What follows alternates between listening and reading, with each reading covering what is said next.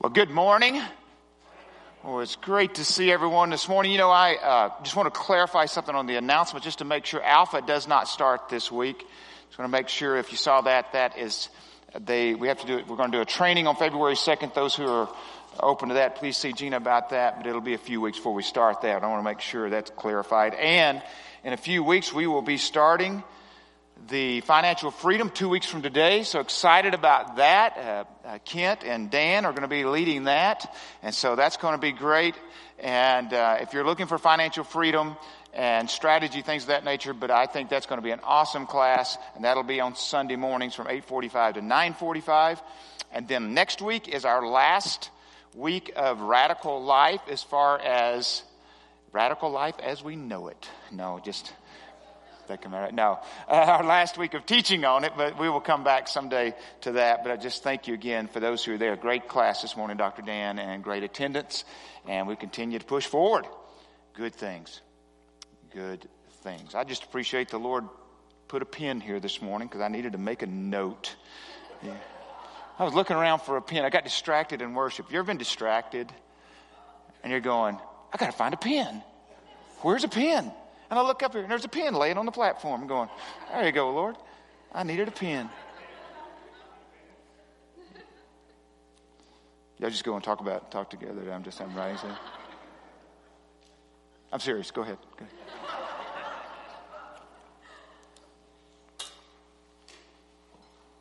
The Lord's doing He's doing a work.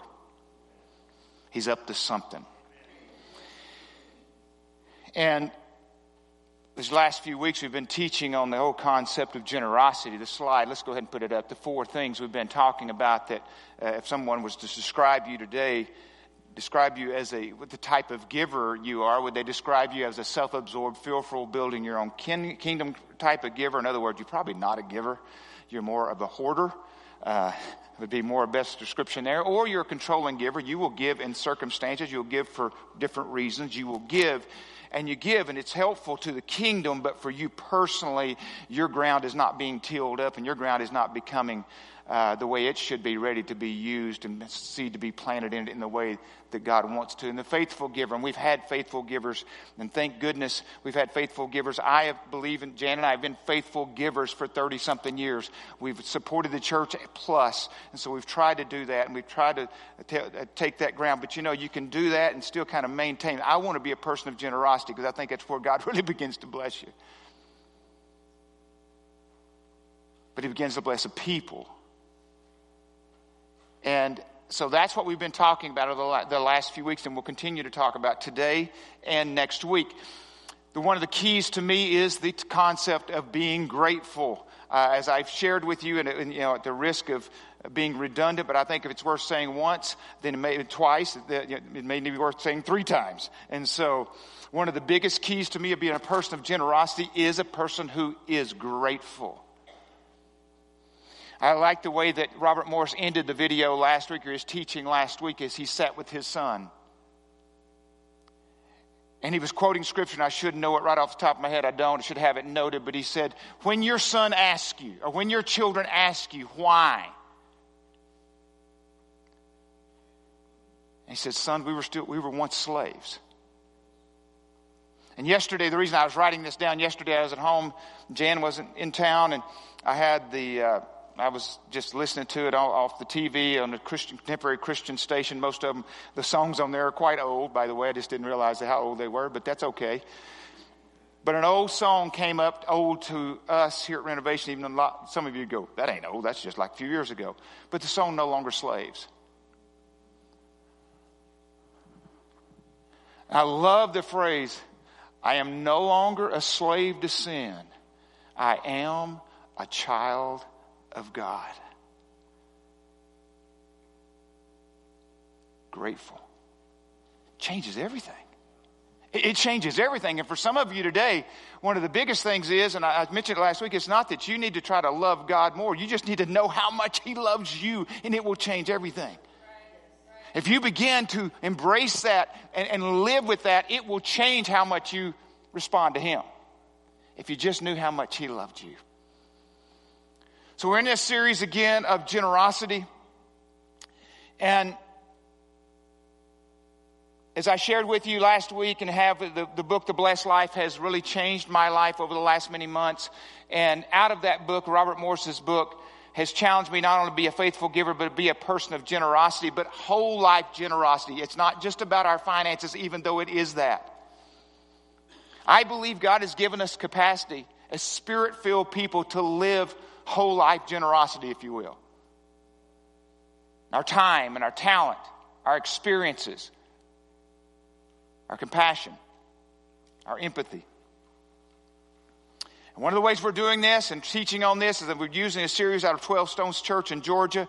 Pastor Kevin Myers, that they did this a few years ago. And, and they brought in Robert Morris and we're going to show the second part of the two part of Robert Morris's teaching. It's about a 30 minute message again today. Uh, I know again it's a risk showing you this, and some of you uh, watching the video, I'll be back teaching next week. I think it's powerful, I think it's useful, and I think it's going to continue to till the ground of what God's wanting to do in our hearts. And I'm excited that you get to see it today. So let's go ahead and show that, and I'll come back up afterwards. You know, as I listened preparing for this and also over the last few months and reading Robert's book, it is real easy if you're not careful to kind of step into his story and want his story. I don't know if you've ever been that way. You know, you just, uh, one of the things in his book, he talks about the fact that carries $100 bills around with him just to give them away. I'm just starting out with tens. I'm just going to see if I can work my way up to it. But no. These outlandish stories that Robert tells, you know, I heard Tony Campolo years ago. Uh, many of you know who Tony Campolo is, and he'd had unbelievable opportunities throughout his life to witness for, for Christ, and they're unbelievable stories. They're almost where you can't believe them. All, I mean, it's, it's crazy. And I heard Tony one time talking about the fact that he was wondering because he'd been asked before, Tony, how do you get these stories? how do you get them? And these other people, and he said, you know, I was curious too. And he said, I was just praying about and asking and the Lord impressed on him. Tony, it's because when you were faithful with little, before you saw much, when you were faithful with the little, there is a story to be told through your life and through my life. And it's a story of obedience. It's a story of transformation. It's a story of generosity. There's a story to be told. And what we've simply been trying to do over these last few weeks, and will next week as we will challenge you, is for you to step into that story in its fullness. The best you understand it, the best you can at this. And we've said to you, and I even said earlier, if you don't understand, even from the financial standpoint, we're going to try to give you handles to begin to walk this out. And I'm so thankful for the class we'll have coming up right behind this. But what I want you to, what I don't want you to walk away from this morning is thinking you heard give a hundred dollars, get a thousand. Sow a seed of a thousand and get ten thousand give a car, get a plane. We don't give to get, we give to give. For, to be, for us to be a conduit. But it is the principle, as he talked about last week, the principle of the first. When Christ becomes first in your life, in all areas, that's where the change begins to come. But the heart of giving is trusting God. And what I love about it is, is trusting Him to decide how He will prosper you. This is not a prosperity gospel, but we serve a God who wants to prosper His children, though. And how that unfolds is really up to Him. And it comes in multiple avenues. He may prosper your influence and favor in a way you never imagined. You may have friends and deep friends and people around you that other people go, How do you have that kind of circle around you? Your tires may last longer than someone else's tires. I don't know. How he chooses to prosper is his deal. What I choose, and when we, we talked about in I get to choose whether or not I want to be obedient and walk into the fullness of what he has for me. We will talk, and I will talk next week more about that. We will challenge you next week. But I'm going to ask you to be praying this week about what God will be stirring in your life about the whole mindset of generosity. I realize there may be people that are, are not attending during this season because of what we're teaching on. I get that.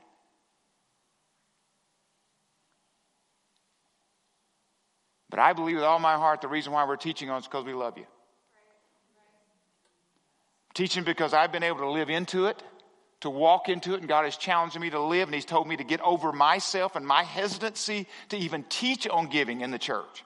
Because I know when I ta- have taught on it, there the hesitancy over time is, I know part of my, my salary comes from that. So I've always been hesitant. But God has convicted me. You can no longer hinder my children because of your hang up. And He's released me from that.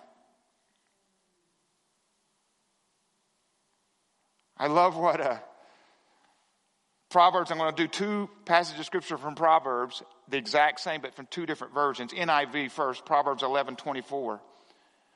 One person gives freely and gains even more. Another withholds unduly but comes to poverty. In other words, then, then Proverbs 11, 24, from the message, I even, I like this. Maybe, it, maybe it's easier to understand. The world of the generous gets larger and larger. The world of the stingy gets smaller and smaller. You know why I think that is? Because the world of the generous becomes larger and larger because their head is up and looking away from them. The stingy is here.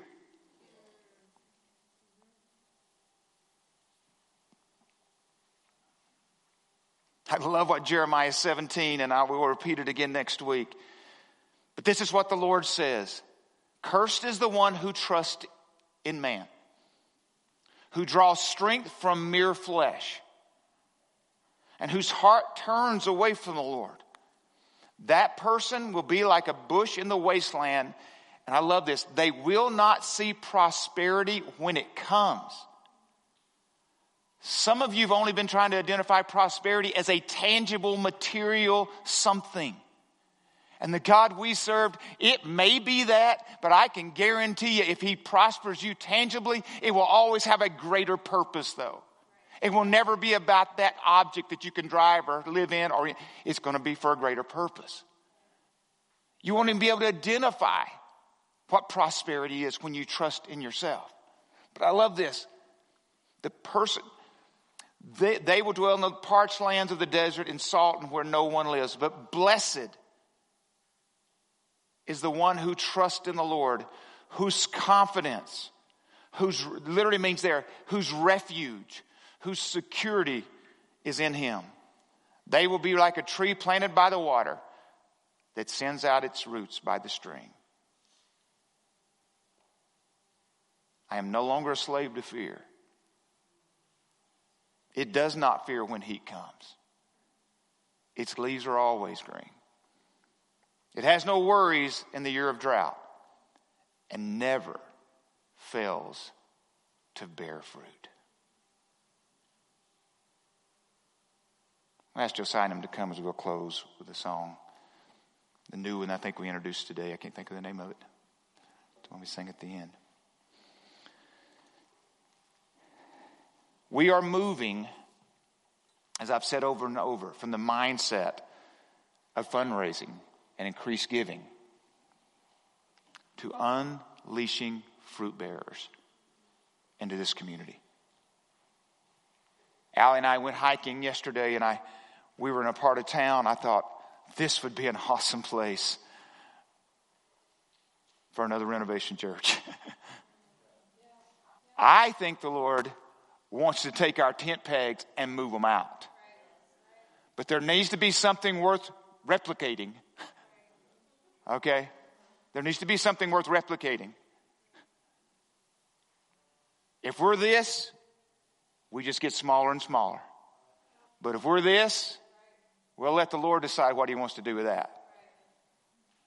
But we want to raise up a people here where there's fruit bearing being unleashed wherever you go. You know, our vision statement here is to raise up influencers through spiritual transformation to be salt and light where you're already engaged and influential. God wants to unleash us, I believe.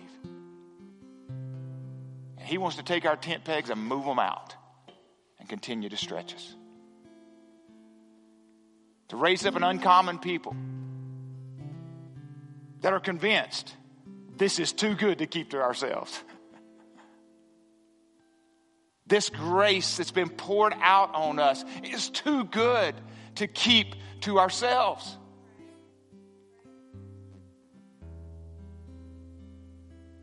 This is way more than about finance, even though it is that. It is about fruit bearing. For the one whose name is above all names. The name that every knee, the word says, will bow to. The King of kings and Lord of lords, Jesus Christ. But it starts with a grateful heart. I'm going to ask you today to stand with us as we close, as we sing. One is this week to do everything you can, unless something's already planned that you can't change, to be here next week. We got dinner on the grounds. I think some of you need to, a faith step would stick around for that next week because there's people across the room that your time and your talent and what God has done on your life, you need to be generous with that and walk across the room and sit and eat with them. But even greater than that is God doing a whole life generosity work in everything that you're about. We are a church that wants to help you discover those talents and gifts and graces. And we actually believe God has given us an avenue and a way to go about doing that. But this week, try to clear your calendar to be here next week. To come next week with God, what are you wanting to do in my life? Lord willing, I'll talk about the parable of the sower next week. Kind of a do a may take a different twist on you, so I hope you'll be here to hear the twist. Not that I'm coming up with my own theology. Hopefully, you understand that. But hopefully, you'll understand what we're trying to do with this because I believe God is wanting to transform us in an unbelievable way that we will be, as He talked about, the, the streams of living water flowing from within us to a thirsty, thirsty land. Lord, help us right now as we sing, as we close that right now, the takeaway today, Lord, is not give to get. It is to give, to release the blessing that you want to put on our lives, to give even more. That our land will begin to become larger and larger, and Lord, we'll let you decide what that looks like. Lord, there's maybe a chance today that even through a financial